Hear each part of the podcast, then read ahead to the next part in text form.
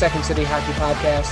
And uh, before we do anything else, let's just get this started right now. Yeah, there we go. Because uh, it's hockey season, finally. Aren't you guys excited? I'm very excited. I'm excited. And uh, yeah, don't hold back, guys. Uh, Dave Melton here, assistant editor at Second City Hockey, and I've got two of the familiar faces you've probably heard on these airways before. Well, at least I hope so. One of them is Brandon M. Kane, responsible for all the puns that you will ever read on our Twitter account and even at our website. Brandon, say hi to the people. Hello to my peoples. And we are also joined this evening by Shepard Price, and uh, I don't really have a good introduction for Shepard yet, other than trying to throw an insult at him because he's a Lions fan. But I don't want to start the podcast that way. So, Shepard, say hi to the people. Hello, people. Hello, everyone who isn't a referee. Hello. oh, that's good. Good, good work. Hockey season started. As I'm looking at the TV next to me, there is a game being played right now between the Washington Capitals and a team we shall not name because I'm already sick of talking about them. With that in mind, a couple days ago on the Twitters, me and Shepard Price were having a discussion. And Shepard, I want to rehash that discussion a little bit here because I'm still kind of terrified that the Blackhawks defense isn't going to be any good this year. I maybe it's just like leftover lingering effects from the way they played last season, but am I crazy for having these thoughts that we're going to give up five goals a game every night again? I think you are because Okay. the Blackhawks the Blackhawks spent their offseason investing in defense. They now have two uh, their two depth centers are both defensive guys, David Kampf and now Ryan Carpenter. Uh, they got Olli Maatta, they got Calvin DeHaan. Olli Maatta, who is although he's not an offensive powerhouse, was 18th on Evolving Hockey's goals of replacement last year, just because of how good he is defensively. We've already seen what he's done with Brent Seabrook in the preseason, sort of like revamping Brent Seabrook, which everybody thought impossible. But I think that's the power of Olli Maatta, who, again, although he's not the most exciting defenseman, he's not a great skater like Adam Boqvist. He's somebody who's really stout defensively. And I think that either pairing him with someone like Adam Boqvist in the future or with Brent Seabrook right now and as sort of like the shutdown third pairing, I think Olli Maatta, and we haven't seen Calvin DeHaan yet. He's been injured, but I have good faith in him. I think there's hope in the Blackhawks defense, but I think uh, it's got to be cautious hope because Okay. uh, Crawford and Leonard are still going to have a lot of work cut out for them. The six defensemen that started the first game of the season last year were Jokiharju, Keith, Seabrook, Jan Rutta, and Brandon Manning. I think that's six, right? If I can count.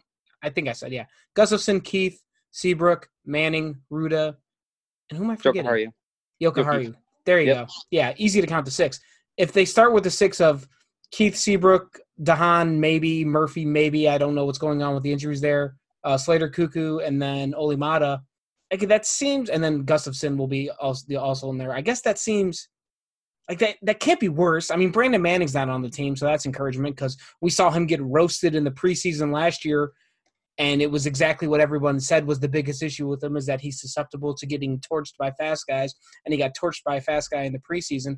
Olli Maatta and Brent Seabrook, I believe, have had like the best Corsi shares out of any defensive pairing the Blackhawks have had in the preseason. Which again, it is preseason, but you know, it's not that's not nothing, I guess. So may, maybe my fears are a little misplaced, and maybe Shepard, you helped talk me off the edge slightly.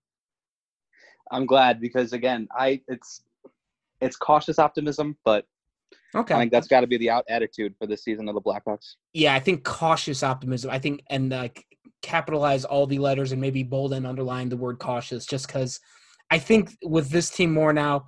Like I missed earlier this decade when I had this kind of arrogance about being a Blackhawks fan, where it was just like, you know what, they're going to figure it out.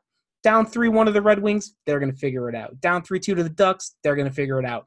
I don't have that anymore. I have like the Chicago sports fan impending sense of doom that I've had because of years of cheering for the Bears and White Sox.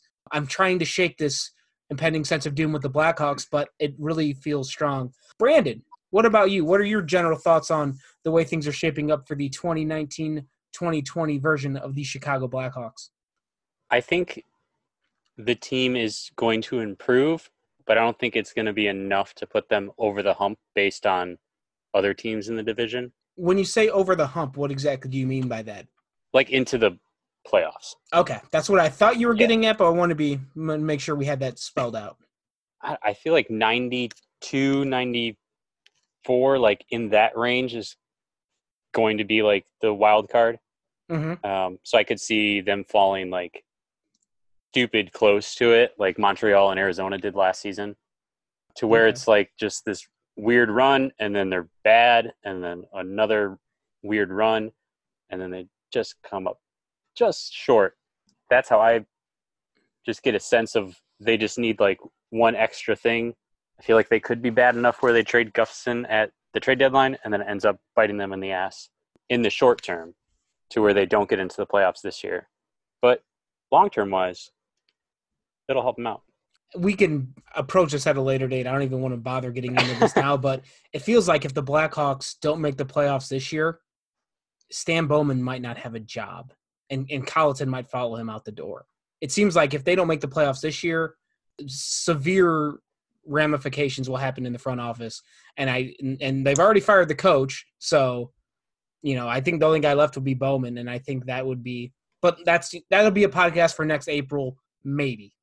Hopefully not. they, if that were to happen, I think you would need to evaluate the scouting staff before you fire Stan. Well, right, but doesn't need- and you'd also you'd also need to look at Rockford and how Rockford does because if the Blackhawks miss the playoffs, but Rockford on the backs of Kuj, uh, uh, Kurashev and uh, Boqvist make the playoffs, I think that says good things about what Stan, Stan Bowman's do, done in the draft, and that might save his job. That's a good point. fair? That's fair. Yeah. But again, we'll we'll cross that bridge when we get there because I really like in other seasons I've been.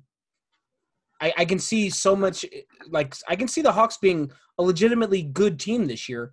I can also see them being back in the basement of the Western Conference. So, and I think this is the widest range with this team. Like even last year, I think there was, I, I didn't see any kind of ceiling for them. I could see where things really click this year, and and they end up. I'm not gonna say cup contenders, but maybe in earning one of the top two or three spots in the Central, which is probably going to be another tough division again. But the way that this season could also bottom out is kind of terrifying. So we'll see. We'll see what happens. Um, but as we continue discussing the upcoming season with this team, I wanted to start off. We'll talk about the Fords a little bit because there's a lot of known commodities here. I mean, I think we're all assuming Patrick Kane's going to score an absurd number of points this season. Maybe he'll top 100 again. I think Jonathan Toews is pretty well spoken for. I think. Uh, well, I shouldn't say well spoken for, but I think we're expecting him to have another 60, 70, maybe even 80 point season again. But I think after that, I'm, I'm going 75. Seven five. Okay. Well, there you go. That's the Jonathan Toews discussion. There's some more intrigue after that. Guys like Strome and DeBrincat. So, Brandon, we'll we'll start off with you. I guess. Is there anything about the Blackhawks forwards this year that stands out to you that you're going to be really watching throughout the course of the season? I want to see if Dylan Strome can improve on faceoffs. If he's on a pairing with DeBrincat and Shaw, then you have Shaw and Strome who can take draws. But I feel like if Strome's future is with this team at center, he needs to improve on faceoffs. Otherwise, he's going to be moved to left wing, and Dach will be the center for him and DeBrincat moving forward. And just Dylan Strome, that's the only guy you're watching this year? No, like that's just like the most intriguing thing Okay. to me. I feel like it'll eventually happen that he'll move there. It's the thing that Carlton has emphasized throughout the offseason of having a combination of players who can play wing and center, and Okay. he fits that mold. So if he can have more success at the dot, then that's great, and maybe he can help Kirby Dach in that department as well. Before we came on the air here, Shepard was discussing one of the Blackhawks forwards. So I imagine I know where this is going to go, and I ask him what he thinks about the forwards this season. Uh, I think that the forward you're discussing is uh, Alex Nylander. That would be Um, him, yes. I still don't know what to think of him. It seems like at times the growing concerns with him in Buffalo uh, sprung uh, about, and that he was sort of floating around. And everybody sort of said as he came in that he'd get a shot with Kane and Toews, he'd get the best shot possible. And if he wasn't motivated there, uh, he would never be motivated. And it looks, it looked at times to me, at least, like he wasn't motivated at times with Kane and Toews. So if you're not going to be motivated by, motivated by the very best uh, quality of teammates out there, it worries me a little bit. That's the thing that intrigues me is is can Alex Nylander prove himself worthy of that trade, especially when the Blackhawks need a defense and Henri Jokiharju felt NHL ready. Now I saw that Jokiharju got sent down to the AHL, but that was just a paper move or something. Like he's going to be back up with the Sabres before the season starts, right? That, that that's the belief in Buffalo. Okay, uh, okay. Especially because especially because Victor Olofsson, who earned a top six spot with Buffalo, was also sent down. So that's probably just paper transaction. Okay, because I remember saying on these airwaves after the Jokiharju trade went through that if Alex Nylander didn't start the season at the NHL level and Jokiharju did, that would be a really bad look for Stan Bowman. And I didn't expect the opposite thing to be happening with Nylander at the NHL level and Jokiharju down the AHL, but it sounds like they're both starting at the NHL level. So we will see where it goes from there. Getting back to what you were talking about, Shepard, with having Nylander on the line with Toews and Kane, and I, I used the disinterested line about Nylander a ton after watching him at prospect camp but that was just prospect camp. And now you're using it after preseason games, but I guess that was just preseason. So I guess we're hoping he shows up starting on Friday afternoon. I guess I think that's that's that, that's got to be the hope, right? Is that he once games start to matter, he'll start to matter. Okay. Well, yeah, I guess that is the hope there. And the, the other guy I'm, I'm really intrigued by this year. I'm really intrigued by Dominik Kubalik because the Blackhawks have had a tendency to pull guys out of Europe and and elsewhere. Well, I, Russia's part of Europe technically, I guess, right? Well, anyway, I was referencing Artemi Panarin there. They pull a guy out of the KHL, they bring him to America, and he turns into a you know guy who's making double digit million dollars salary cap right now. Um, and Kubalik, I'm not going to tell you he's going to be Artemi Panarin, but he just he looks like he's going to be better than Dominik Kahun was last year. And Kahun was a very solid contributor when he was playing in a top six role. So do you guys have the similar intrigue about Kubalik? Because I'm I'm very excited to see what he does when the games go live starting on Friday. Uh, I have never been unimpressed by Dominik Kubalik in the games I've watched him in. He can he can skate like the Dickens. He can shoot. skate like the he, Dickens is a sentence I don't think uh, anybody said anymore, but okay. He can back check effectively which you don't really expect for, from somebody with his offensive game. But he's one of the most well-rounded players I've seen in a little while. He he impresses me whenever he touches the ice, and it, he made the preseason feel like it mattered. I love that guy. Uh, Shepard Press loves that guy. Brandon, what about you? Do you love that guy? I mean, I'm not surprised that a guy from the Czech Republic is a good checking forward. Oh, Jesus. I already regret asking you. Moving on. You. This is I just the the one thing that interests me about him is what is his role going to be on the power play? Because that shot is it, it looks great and it's effective, but that second unit didn't see time at all. Yeah. So they with only his like, like 30 seconds. Yeah. So will that will having another shooter that's that effective kind of level out the playing time on those units or not. Um, that'll be something. I don't think it, it will change drastically. I guess that's the only thing that I could add to that. I think what the power play looks like is still sort of in flux because last year it was Strome, Gustafsson, uh, DeBrincat, Kane, and Toews, and that really worked. But this year you have Shaw, who should replace Strome as a net front presence. Does that mean Strome gets put on the second power play unit? Because if so, that's Saad, Strome, and Kubalik, and that might be a really good power play unit. Yeah, maybe spread the wealth a little bit instead of loading up that top unit. Was it was Toews, Kane, Strome, DeBrincat, and Gustafsson on the point. So now, if, like you said, you swap out Strome with Shaw, and then I think Seabrook would run the point on the second unit with Kubalik, Saad, and Strome, and then the fifth guy would be Keith. Keith, I guess. Well, he's a left-handed shot, so if he would replace anybody, it would most likely be Kane, and you're not going to take Kane off the top unit. So it seems like having a left-handed sniper on the second power play unit is the perfect spot for Kubalik. But like Brandon was saying, that top unit was taken 75, 90 seconds of every power play. What do you do? And and does Alex Nylander ever get power play time? Because he's supposed to be an offensive weapon, and that's where you use your offensive weapons is on the power play. So I don't know. I guess I guess we'll find out on Friday, won't we? Yeah, it all goes back to there's so much competition, and I guess we'll just see whatever comes of this Rubik's it does, cube. It does. It it feels like they have a really good group of forwards again this year, and they scored the eighth most goals in the NHL last season, and it feels like they could be in the top ten again this year because there's a plenty of talent in that offensive group, and if Alex Nylander starts to realize the talent that made him a top ten pick, this this could be a really powerful offense, and to the point where like I don't even know where Brandon Saad seems like he'd be best suited for a top six role, but there might not be a spot for him. Same thing with Kubalik. He, he just might have to stay down on the third line. It's unfortunate that David Kampf is the center for them because he's not the most offensive guy that the Hawks have. But if he just goes in the net with two good, two really good wingers, he can probably end up getting a decent amount of points this season. Um, how just sorry, I'm just punching the table. I'm so excited about third line center David Kampf. I can't contain myself. Um, about the check line? Yeah, yeah, the check line.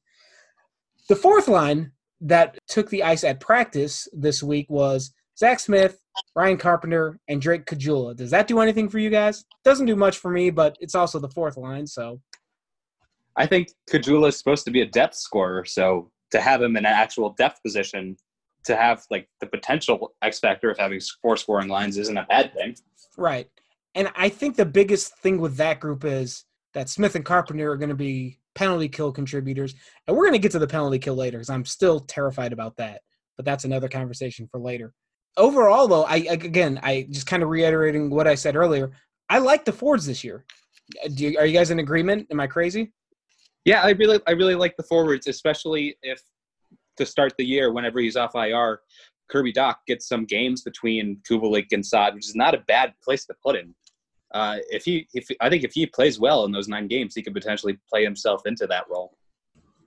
So switching gears now, I think we've talked enough about the forwards. Let's go back to the blue line and talk about some of these guys because I think this is as we talked about at the open of the show. I think that's where a lot of the concern for myself is. I think that's where the biggest concern for virtually any Blackhawks fan is going to be is whether or not this team can keep pucks out of their net and a lot of that is responsibilities for that falls on the guys in front of the goaltender. So Shepard, just kind of recapping what we were talking about earlier, I guess. But what are your thoughts about the Blackhawks core of blue liners this year? I would have liked for Boqvist to have made it. I think I was Same. impressed enough. I was I was impressed enough by him in preseason that I think he could he could have potentially made it.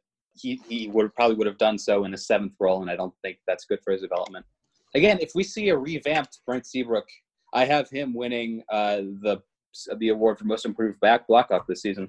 If I did see that, and that was yeah a very interesting pick. If it works out, it'd be great. But great, if, he, if I'd like to see the odds on that one. If he can do that, and Olli Maatta is helping that, I think that's a really good pairing again. Uh, I think that says a lot about Maatta if Brent Seabrook wins that award. I think Duncan Keith is past his 25 minute prime. Uh, I don't know if he can eat minutes consistently like that anymore. I think the Blackhawks don't have anybody who can really be that reliable workhorse. It, we, we again, we haven't seen Calvin DeHaan. He might be the guy, but I don't know if there's a number one defenseman on this team, and I think that's a problem. Brandon, what about you? What are your thoughts about this team on the blue line? I guess I should say. The additions are fine. When DeHaan gets healthy, just like last year with Murphy, I think we'll actually see like what this blue line can be. I'm glad Dahlstrom's gone. wow, I didn't I didn't didn't expect a strong opinion about Carl Dahlstrom being gone. I saw he got claimed on waivers. It was like, eh, fine. Yeah, for whatever you value the sixth, seventh defenseman role, I think Koekkoek is a suitable option for that. Yeah, I don't. It feels like there's a point here where you want the prospects to be ready, and it doesn't seem like the team is ready to bring them in right away like they should. And they're just like one year off of the timeline that they need them to be to like usher in this new wave. Yeah i think this is the year to do that. It's a bit upsetting that mitchell went back to college and Boqvist isn't necessarily nhl ready. If they had those young prospects up at the nhl level this year i mean maybe they don't go out and get Maatta or don't trade for DeHaan, but with Keith and Seabrook still under contract, Gustafsson was still under contract. Like, I don't know where you put these prospects. That's the. I mean, maybe you trade Keith. You, are not going to get a, a Seabrook trade without giving away something else. And last time they did that, they gave away Teuvo Teravainen, Sky Point Teuvo. I, I agree with you. I would love to see, would have loved to have seen some of those prospects on the team this year, but I don't know where, I don't know where you put them because it just doesn't seem like there's room for them, unfortunately. And even it's, it seems like one of the prospects that no one has really ever talked about, Dennis Gilbert, might actually make or might actually be on the team at some point this season. It seems like he's the number one call up now. Yeah, I think he's. I think he's definitely with Dahlstrom now claimed. I think he's definitely the number number eight defenseman on this team, especially because you've sort of had you've had you've had him have his development time. You want to give it to Boqvist, who would otherwise be number eight. I think it. I think Gilbert makes a little bit of sense to call up if you're the carry eight defenseman right now, and if not, you keep him down there. And I admit I didn't see him a ton because I, I didn't get to watch much of the preseason this year, but uh, Philip Holmes seems like he could be a thing did you do you guys have any strong opinions or thoughts on that? Because everything I read about him is that he was a pleasant surprise during the preseason, and he was a KHL All Star, which you know I know the KHL is not the NHL, but you know he he was still an All Star in that league, so that's got to be something, right? No, okay, never mind. I, don't have any real real takeaways. No, no, no. Philip Holm takes this evening. Gosh. No, Man. I mean you have to he has to go through waivers. I guess that's the only thing. I think. So I I guess oh, maybe maybe I'm putting the cart before the horse there, or however that phrase goes. He never really stood out to me as a. I, I watched okay. him when he was with the Chicago Wolves. Uh, he never really stood out to me as a as a potential NHLer. But just, if he I, if he was the pleasant surprise after a good year in the KHL, then maybe there's something I didn't see. Yeah, I maybe I misread. I thought I read somewhere that he was a pleasant surprise and that he might actually hang around, but obviously ended up in Rockford with 86 other defensemen in the Blackhawks organization. So I think that's again because the, the Rockford defense is so young that this year that they needed a veteran mentor. Okay. Yeah, that's that's a fair point. Yeah, they they do have a ton of youngsters. They have youngsters all over that team this year, so they're going to be interesting to watch. And we'll we'll touch on the Ice Hogs later. But I want to circle back to one thing that you said earlier, Shepard, is that you didn't think the Blackhawks had a, a true number one defenseman, and I'm with you. I, I don't think there's a clear number one guy on this roster, but I'm, I'm starting to think that that may not be such an issue because if like you look at the last three Stanley Cup champions, so yeah, the St. Louis Blues last year, their top defenseman was Alex Pietrangelo. I don't think he's a number one, a true number one defenseman. He's good. He's very. He's good. been. In, he's been I wouldn't call him a true number one. He's been in Norris talks the last few years. Is the thing that like I think just because he scores a lot of points, though. I mean, I don't know if I put him in that category of like you know elite, quote unquote, elite NHL defender. That's what I think you got to define then what a number one defenseman is to you. Okay, well that's that's a fair point. Well, because the point I was going to make is that you know the the Blues didn't really seem to have one. If you don't believe Alex Pietrangelo is a number one defenseman, John Carlson on the Capitals definitely was, and then the Penguins the year before that do you know who led them in ice time in the postseason that year? Because Chris Letang was uh, temporarily dead again. Justin Schultz? Brian Dumoulin. I don't think anyone's calling him a number one defenseman. And Justin Schultz, I think, was second. So maybe it's not as big of an issue that they don't have a number one defenseman. I think I'm trying to talk myself into being less concerned about the fact that they don't have a a, a clear cut number one. I shouldn't say shutdown defenseman, but just a clear top line guy because it doesn't seem like recent memory would possibly indicate that maybe you don't need that guy to win the cup. Yeah, I mean, I, I personally have a team winning the Stanley Cup who a lot of other people wouldn't say has a number one defenseman. I personally don't believe that in Vegas. Uh, I believe Shea Theodore is a number one defenseman, but I think there's a lot of good teams out there who don't have that number one defense defenseman. Pittsburgh you could argue Chris Letang is past his prime and no longer they no longer have the number one defenseman. And he usually misses half the postseason anyway because he's always injured. Poor guy. Yeah, and then the Islanders don't really have a number one defenseman with Johnny Boychuk aging, or and Nick Leddy sort of not. Yeah, no longer being again. I I feel like he's kind of maybe better than Pietrangelo, but he reminds me of Pietrangelo that he's pretty good, but I don't know if I'd call him a top pairing guy. I think another favorite is Tampa, but of course they have Hedman. Right, right uh, and also McDonagh, who on another team might be a number one defenseman. I, I, I think you look around the around the league, and that sort of number one defenseman is sort of a bygone era. Yeah, I mean the game the game's evolving. It's definitely much the the way the path to a Stanley Cup right now is so much different than the way it was just four or five years ago. it's all possession, and that's more forwards. Right, exactly. So I think we've gotten plenty of thoughts about goaltend or excuse me, defensemen out of the way. So now let's move to the goaltenders. And I think there's much less drama here because we know Corey Crawford and Robin Lehner are going to be the goalies this year. I think the only questions here is how they exactly get deployed throughout the season. As I, it seems like it's going to be much more of a platoon type situation instead of a clear cut number one and a clear cut backup which, as we learned with our conversation with Kat Silverman from about a month ago, that's kind of the way the NHL is going these days with more of a platoon approach where you have two good goalies instead of a a good starter and an average backup. So, Brandon, I'll start off with you. What are your thoughts on the Blackhawks goalies this year? Because I think a lot of people feel quite confident about them. Yeah, there's a reason to be confident, obviously. The nice part when you have two goalies of this caliber is they're going to be fresh and they're going to need to be because they're going to see a lot of shots. Right, right. You I mean it's it's a good thing that they're going to be splitting starts. Um, I I would be very surprised if Lehner is in game 1 or 2. Like if he's starting. I don't think he starts until game 3 at the earliest. You think Corey Crawford is the quote unquote starter? Yeah, I think they're going to give him the season opener, and then the next game is the home opener. So you yeah. give them both of them, and then you go into however they decide. Jimmy Waite decides to navigate that with Colliton of who's starting, who's feeling fine, and whatnot. But um, and, and, it's and a that, it's a good thing. Ahead. Sorry, Brandon. No, no, it's a it's a good situation to have, and I think the Blackhawks are extremely lucky that the Islanders shit their pants.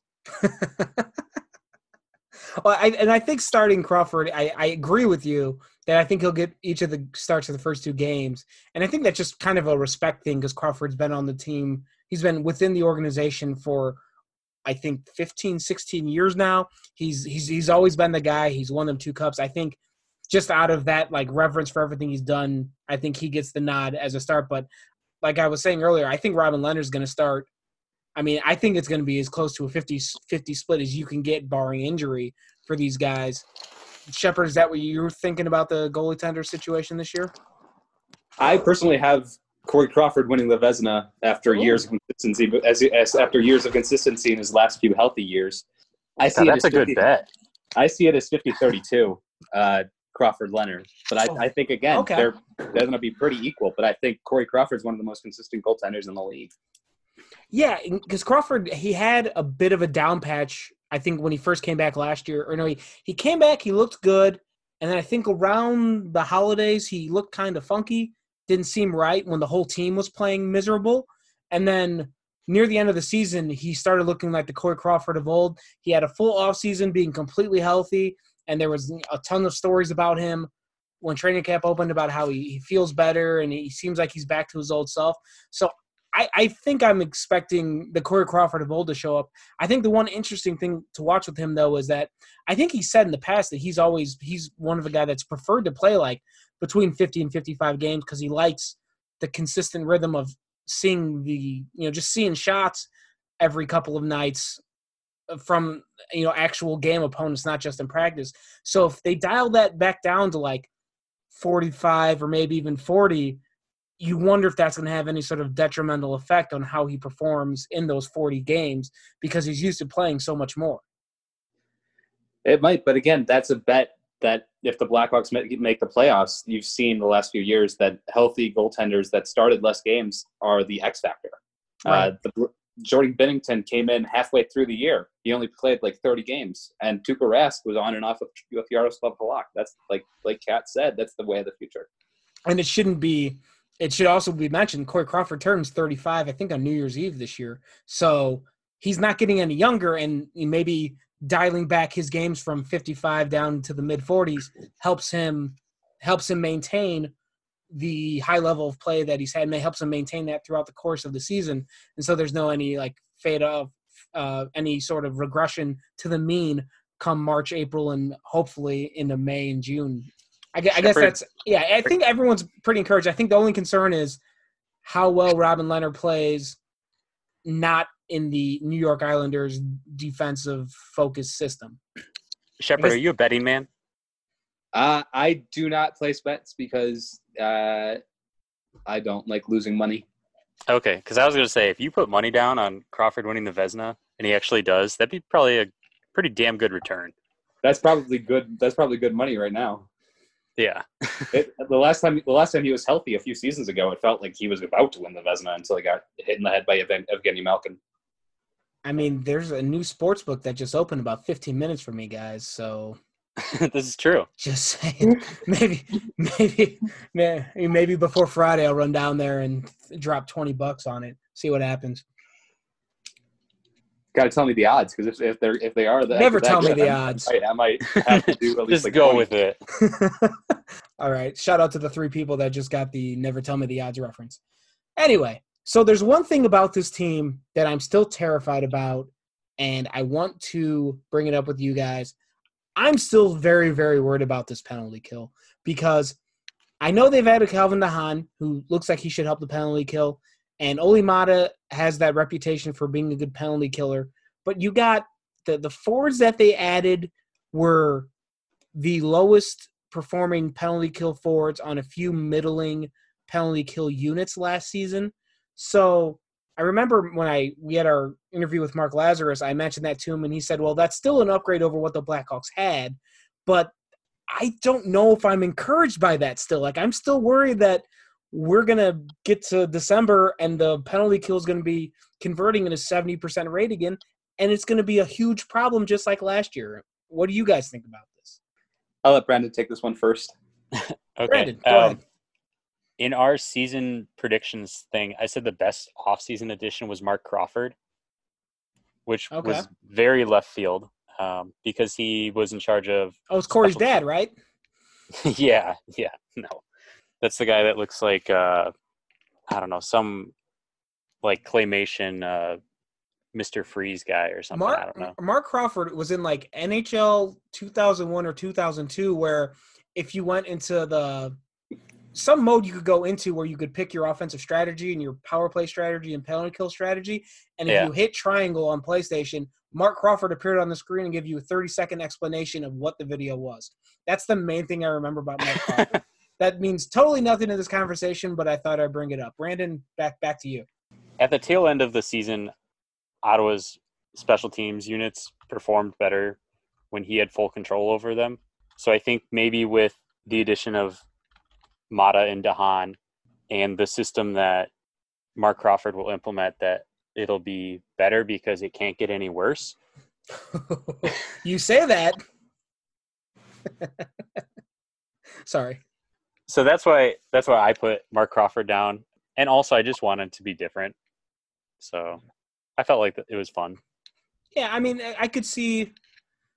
I there's certainly reasons to be optimistic about it. A new coach would be one thing. Um, some new personnel is another thing. It's just I think it goes back to that impending sense of doom that I just have as a Chicago sports fan. That the penalty kill that they told me they were going to fix, they didn't fix because they said they were going to fix the power play for eight years and they didn't. And the Bears told me they were going to have a quarterback for the last 30 years and they haven't. So I don't know when I'm supposed to believe that these things are actually going to happen. I think it's because the Blackhawks actually have championship pedigree. like one of the concerns I've had with the penalty kill is that every time I looked at the numbers on Corsica, the guy with the highest shots against per 60 minutes, that all the highest shots against rate and Corsi rates against, just it was Jonathan Toews. He was always the worst by a mile. He was had some of the worst numbers in the NHL, Yeah, he he had a was- bad last year. and he was winning the like he'd win the draw.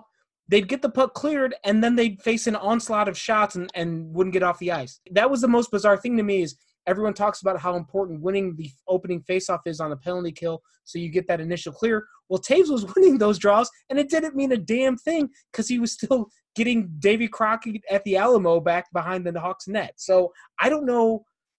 I don't know if that's going to be another problem this year because you know they're going to keep throwing Toews out on the penalty kill just because he has that reputation, but he's getting more shots and chances against than anybody on the team, and even anybody in the league. I think I think part of the the fix might be putting a different line mate with him. Maybe Kubalik, who's fast and can again can back check effectively, would Yeah. not be a bad pairing for Toews. and I haven't looked into this, but obviously the last two seasons he hasn't had Marian Hossa as a penalty kill partner, so maybe that's had a much bigger impact on it than we realized. Because I, as I think we've discussed before, the Blackhawks still haven't replaced Marian Hossa. I don't know how you replace a Marian Hossa, but they certainly haven't been able to do it. So I think I think not playing Brandon Saad as much as Brandon Saad should be played probably helps. Probably uh, yeah, and, playing and him more might help replace Hossa. because that's that's been Toews's primary penalty kill partner has been Saad because his numbers are just about as bad as Toews's. I think Toews are a little worse because he handles the five on three situations, but still, I think even if you go to Corsica and sort by five on four, in, instead of just like so that that discounts any of the five on three situations, Toews had the most uh, had some of the highest shots and chances against rates of anybody in the entire NHL, and that's still a massive concern for me. So I think that's enough talk about the Blackhawks for just a second because we did want to mention the Rockford Ice Hogs a little bit here because that's going to be with so many of the Blackhawks top prospects playing in Rockford this year. I think this year more than most in recent memory, it's going to be very important to keep an eye on them just to see how the prospects are developing. Adam Boqvist chief among them, but the Dennis Gilberts and the Philipp Kurashevs of the world are also going to be very interesting to watch. And Brandon, I know you were there today, to, with today being Wednesday. You were there for their media day. Any big news or any big things that came out of that whole situation? Uh, Christopher Stieg was named the captain. Alternates were uh, Matthew Highmore, Jacob Nilsson, and Tyler Sikura. That was the, the biggest news there. Um, So, so no is what you're trying to say. uh, yeah, I asked uh, Derek King if he had planned to use Boqvist on the top line right away, and he was pretty non-committal about it, uh, which makes sense because you don't really have your full team back yet Right. In practicing in that, so you don't really know like what you're working with. But he did say it's very advantageous for him and for the players with their schedule because they open the season Friday at Iowa at night. Then they don't play again until the following Thursday or Friday at home. So they've had this entire week of practice. Then they have another full week, and then they have two games, and then they have so it's Friday, Saturday, and then they have a Monday game, and then they have another break until they have a game. So he said the amount of practices they have will be good because they'll be able to jumble lines a little bit in combinations and see what works. The AHL schedule is just ridiculous to where like you play your divisional opponents all the time. Right. So- Twelve times. Yeah. Yeah. So these these players know each other very well um, that they're playing against. So and they usually hate each other a lot. oh yeah, They- like some of the some of the animosity that that happens between AHL teams is it's it's it's it's real. Like th- there's a lot of real animosity between those teams. Like I don't remember who it was, but wasn't it somebody from Rock? It was a Ice Hogs Wolves game. One of the players from the Ice Hogs. They were walking. They but the two players had been on a fight on the ice. They were both ejected from the game, and they were walking down carpets to their respective locker rooms that were like 15 20 feet apart from each other and the one player crawled across the concrete floor so he wouldn't ruin his skates so he could fight the other guy again do you guys remember this How how how recent was it? Within the last was, two or three years like the I Wolves wish- prob- the Wolves player was probably Keegan Kolesar then. I wish I could remember this. Uh, this is gonna bother me now. But it, it was one of the funnier things I've seen in a hockey game was just a guy like he was crawling on his hands and knees across the carpet so he could get up and fight the guy some more because he wasn't done yet. One thing I did mention or want to mention from what you were talking about, Brandon, is that with Adam Boqvist and Dennis Gilbert appearing to be the top guys on the totem pole for the Blackhawks prospect pipeline in terms of the defensemen, if they're both in Rockford together, that seems like it'd be a pretty good pairing, right? With Boqvist being an offensive guy and Gilbert being your traditional stay-at-home defenseman, that seems like the perfect duo, doesn't it? yeah. And Gilbert played with Jokiharju last season, and that's when you saw that uptick at the end of the season with Gilbert's production. you would think Gilbert's only improved throughout the offseason, which you've clearly seen through the prospect tournament in Traverse City as well as preseason play. So it just make that would make sense to me for a line combination. Other perspective is wouldn't it be nice to bring up Boqvist and Beaudin together? Right. Right. And I think that's another player that gets completely lost in the shuffle because of all the other players we talk about. But Nicolas Beaudin was still a first round pick. And the fact that he really gets lost in shuffle, sometimes it's it's not it's not disconcerting because that's just the style of hockey he plays that he's not going to stand out very much. But you know, at some point you're hoping he kind of jumps to the NHL level as well.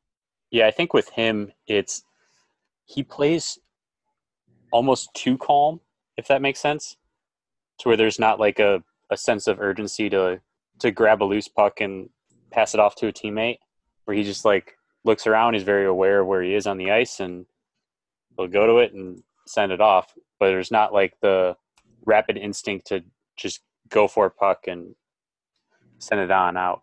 That's not like really like a, a super negative thing, but it's something that I've noticed. Yeah, I mean, if he does that well at the NHL level, that's a steady, reliable player. Like that, that's a good thing.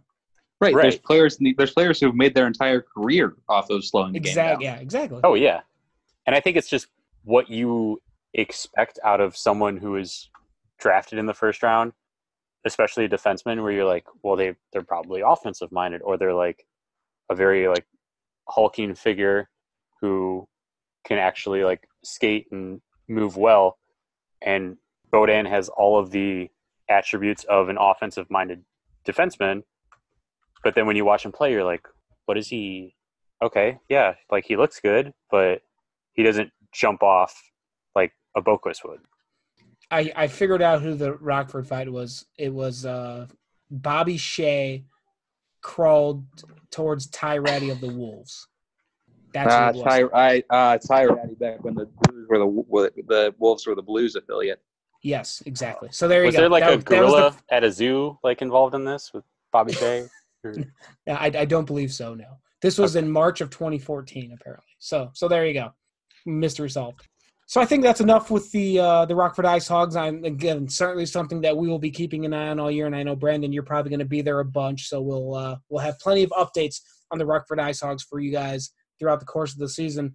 But let's go back to the NHL level and just kind of just do a general wrap up and just see what are your gut feelings about the Blackhawks this year and we started with Shepard at the beginning of the podcast. So Brandon, let's go to you. I I'm not going to ask you for specific predictions because I think those are kind of lame. But is there a general feeling you have, or just something important that needs to happen if the Blackhawks are going to be good, or just anything that's uh, at the front of your mind about the 2019-2020 Chicago Blackhawks? There's so much uncertainty. It has to be fun. no, I mean, if, I just don't have it's any expectations Okay, I mean, if it's fun, that's something. because like I've done this for five years and this is like the first time I'm going into a season where I'm like, well, I don't know what's going to happen. So let's see what happens. Um, because there's been last season, I was like, uh, I don't really see them making the playoffs. And then when they missed the first time, I was like, well, that was unexpected. Um, so now I'm just kind of like, well, let's sit back and see whatever the hell happens here and be along for the ride and see how things adapt and go from there. Yeah, like like I, I kind of mentioned this at the top, but I it does seem like they could be. It's either going to be good or it's going to be catastrophically bad. Like like if every like I could see with you know having a very young coach in his first full season leading an NHL team, like there's potential for this thing to go completely bottom up by Christmas. And there's also a chance with them having seven home games after this first game in Prague that they could be like six and two by the start of November or however long those eight games last, and then we're all thinking playoffs, and you know in the first few weeks of the season, and I I don't really know how to how to deal with that because you know it's it's such a wide range of emotions. I think I'll be focused on other sports things uh, more so Yeah, when Well, nine again- games in. yeah. I mean, the nice thing is that you have being in Chicago, you do have other things to keep your attention off the Blackhawks if they're really bad at the start of the year. But the attention of the Chicago sports media, you know, each all the media outlets like a Bears their, bye week. Yeah, yeah, yeah. But like all the media outlets mainly focus on the Bears. But as soon as that season ends, you know, first week of February, that's when all the attention will come to the Blackhawks because the Bulls seem like they're going to be rebuilding again, so they're not going to be much worth watching. So when when all those eyes turn to the Blackhawks, it seems like they're going to see either a a decently tuned machine or just a total dumpster fire, and not really not really anywhere in between. So that should be when we get to that point of the season, it should be very interesting to see. I think also either worth- way, I think either way the Blackhawks win because either you you're a lottery team again and you go draft Quinton Byfield and you have Byfield and Dach as your two future centers, or you make the playoffs. I think that's like the two. I don't think there's an in between. Yeah, it would be it would be kind of funny if they ended up finishing like second or third from the bottom of the league and they got bumped out of the lottery this year or bumped out of the top three. That would that would be. now you know what I, I hope I didn't just speak that into existence because I really don't want that to happen. I I, do, I don't want to watch another lottery. I don't give a damn about the draft. I want to watch playoff hockey again and have it um just crush my soul and then lift my spirits to the ceiling five seconds later because that's how watching playoff hockey is.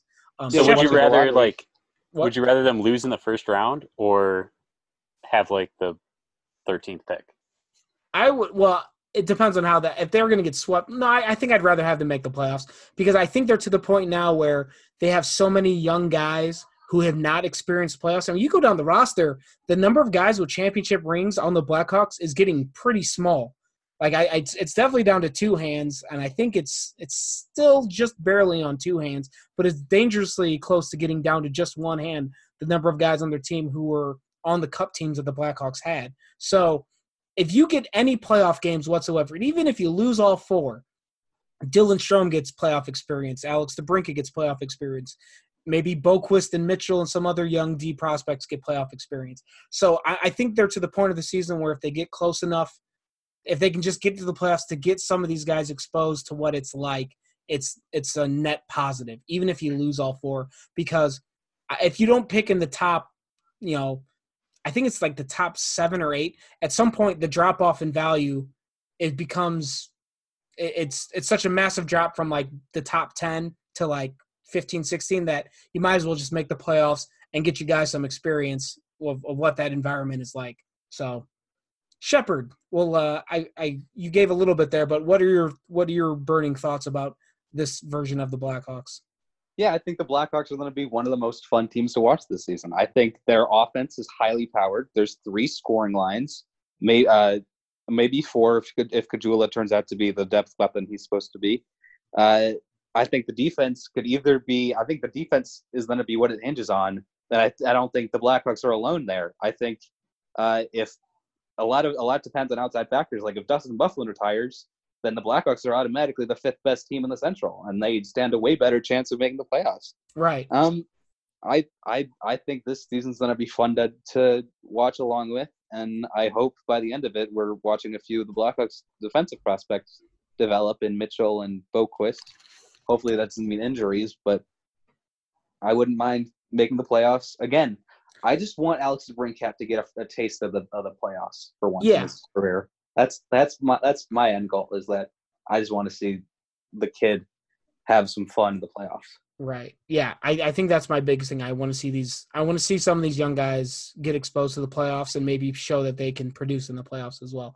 Because Yeah. going back to what you kind of touched on there, Shepard, eh, like the Central Division, I think it's still going to be good, but I don't think it's going to be quite as competitive as it has been in the past. Like the Winnipeg Blue Laine is totally in shambles, and I think there's a lot of genuine concerns about how good that team's going to be, and especially if they struggle out the gate and Line starts demanding a trade even louder than he has in the past.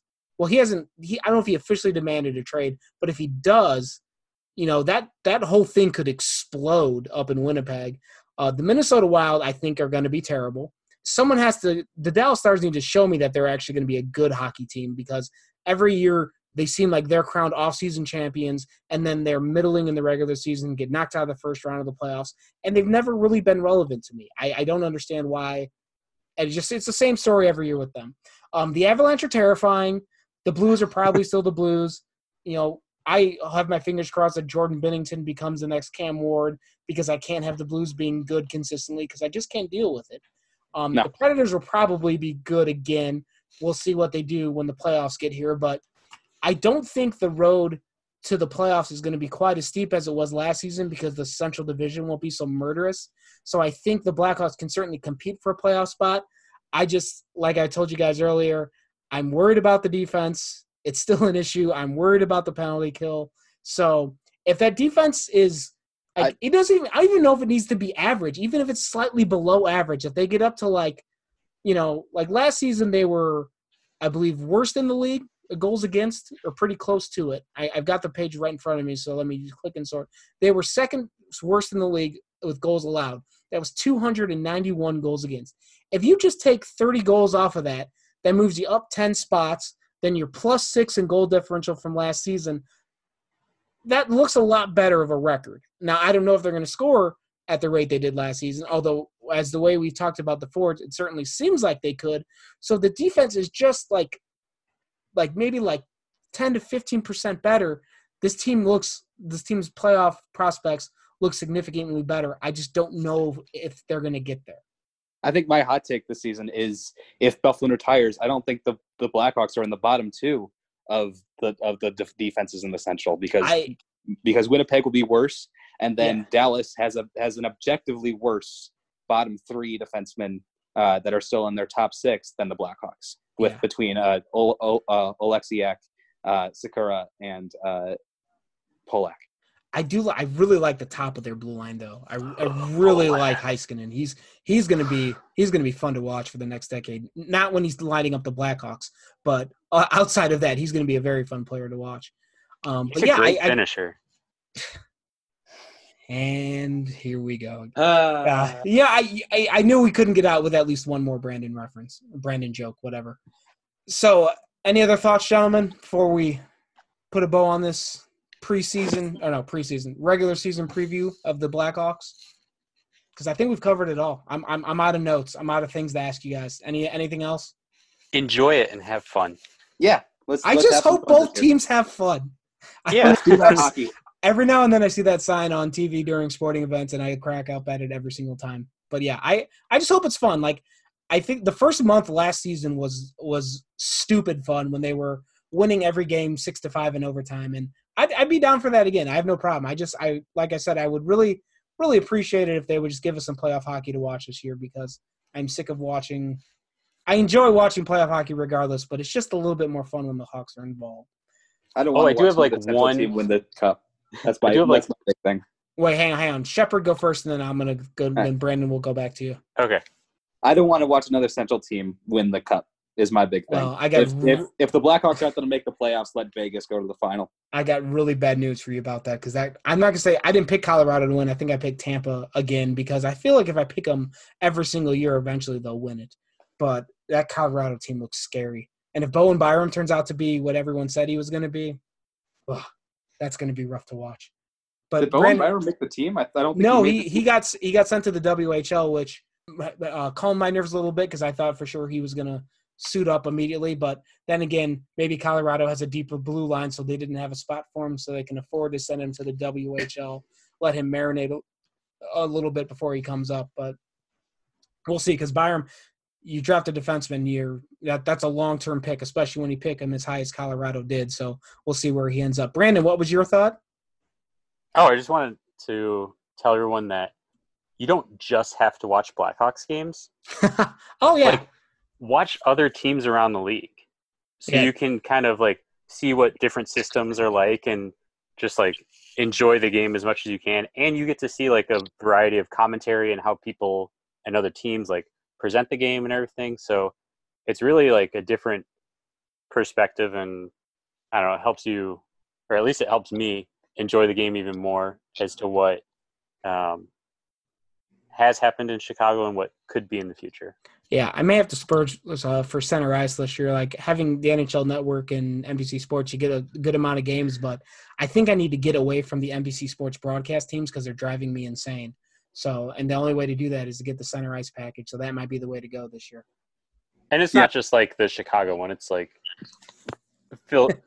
for I don't know if like why is anyone watching the Flyers? But like regardless, like if you're watching like the. Capitals, yeah. If you're watching, you know, the Capitals, NBC, like it's just the it's their network. It's they do the same thing across the board, which is fine. Um, but sometimes you want a little variety. Well, I think that'll do it for this episode of the Second City Hockey Podcast. Thank you guys so much for listening. Uh, we've got some moving parts around these days, so we're still trying to to figure out what exactly our podcast will look like going forward during the season. But stay tuned on Friday because we got a really special edition of the Friday episode that I'm very excited to share with you guys. It's going to be a lot of fun once it gets released. I've, I've been excited about this for two weeks, and I'm glad it's finally going to be seeing the light of day on Friday. But also check out uh, secondcityhockey.com. We've had a bunch of preview stuff this week. On Thursday, which is the day this podcast is being uploaded, uh, I will have a our final chapter on the Blackhawks preview, talking about the goalies. Brandon will be writing about the Rockford Ice Hogs goalie situation, and that'll complete all the other preview stuff. If you want to read up about the forwards or the defensemen or the league wide preview, that's all there. Uh, Brandon is on Twitter at uh, underscore, no, not underscore, at Brandon M. Kane. Shepard Price, what is your Twitter handle again? At Shepard Price. Oh, so easy. S H E P A R D. That's correct. That's how you spell Shepherd. I'm at underscore Dave Melton. Thank you again for listening, and we will talk to you at some point during this regular season. Hopefully, talking about another. Well, I shouldn't say another, but hopefully we get some some successful Blackhawks hockey to talk about, and we will talk to you then.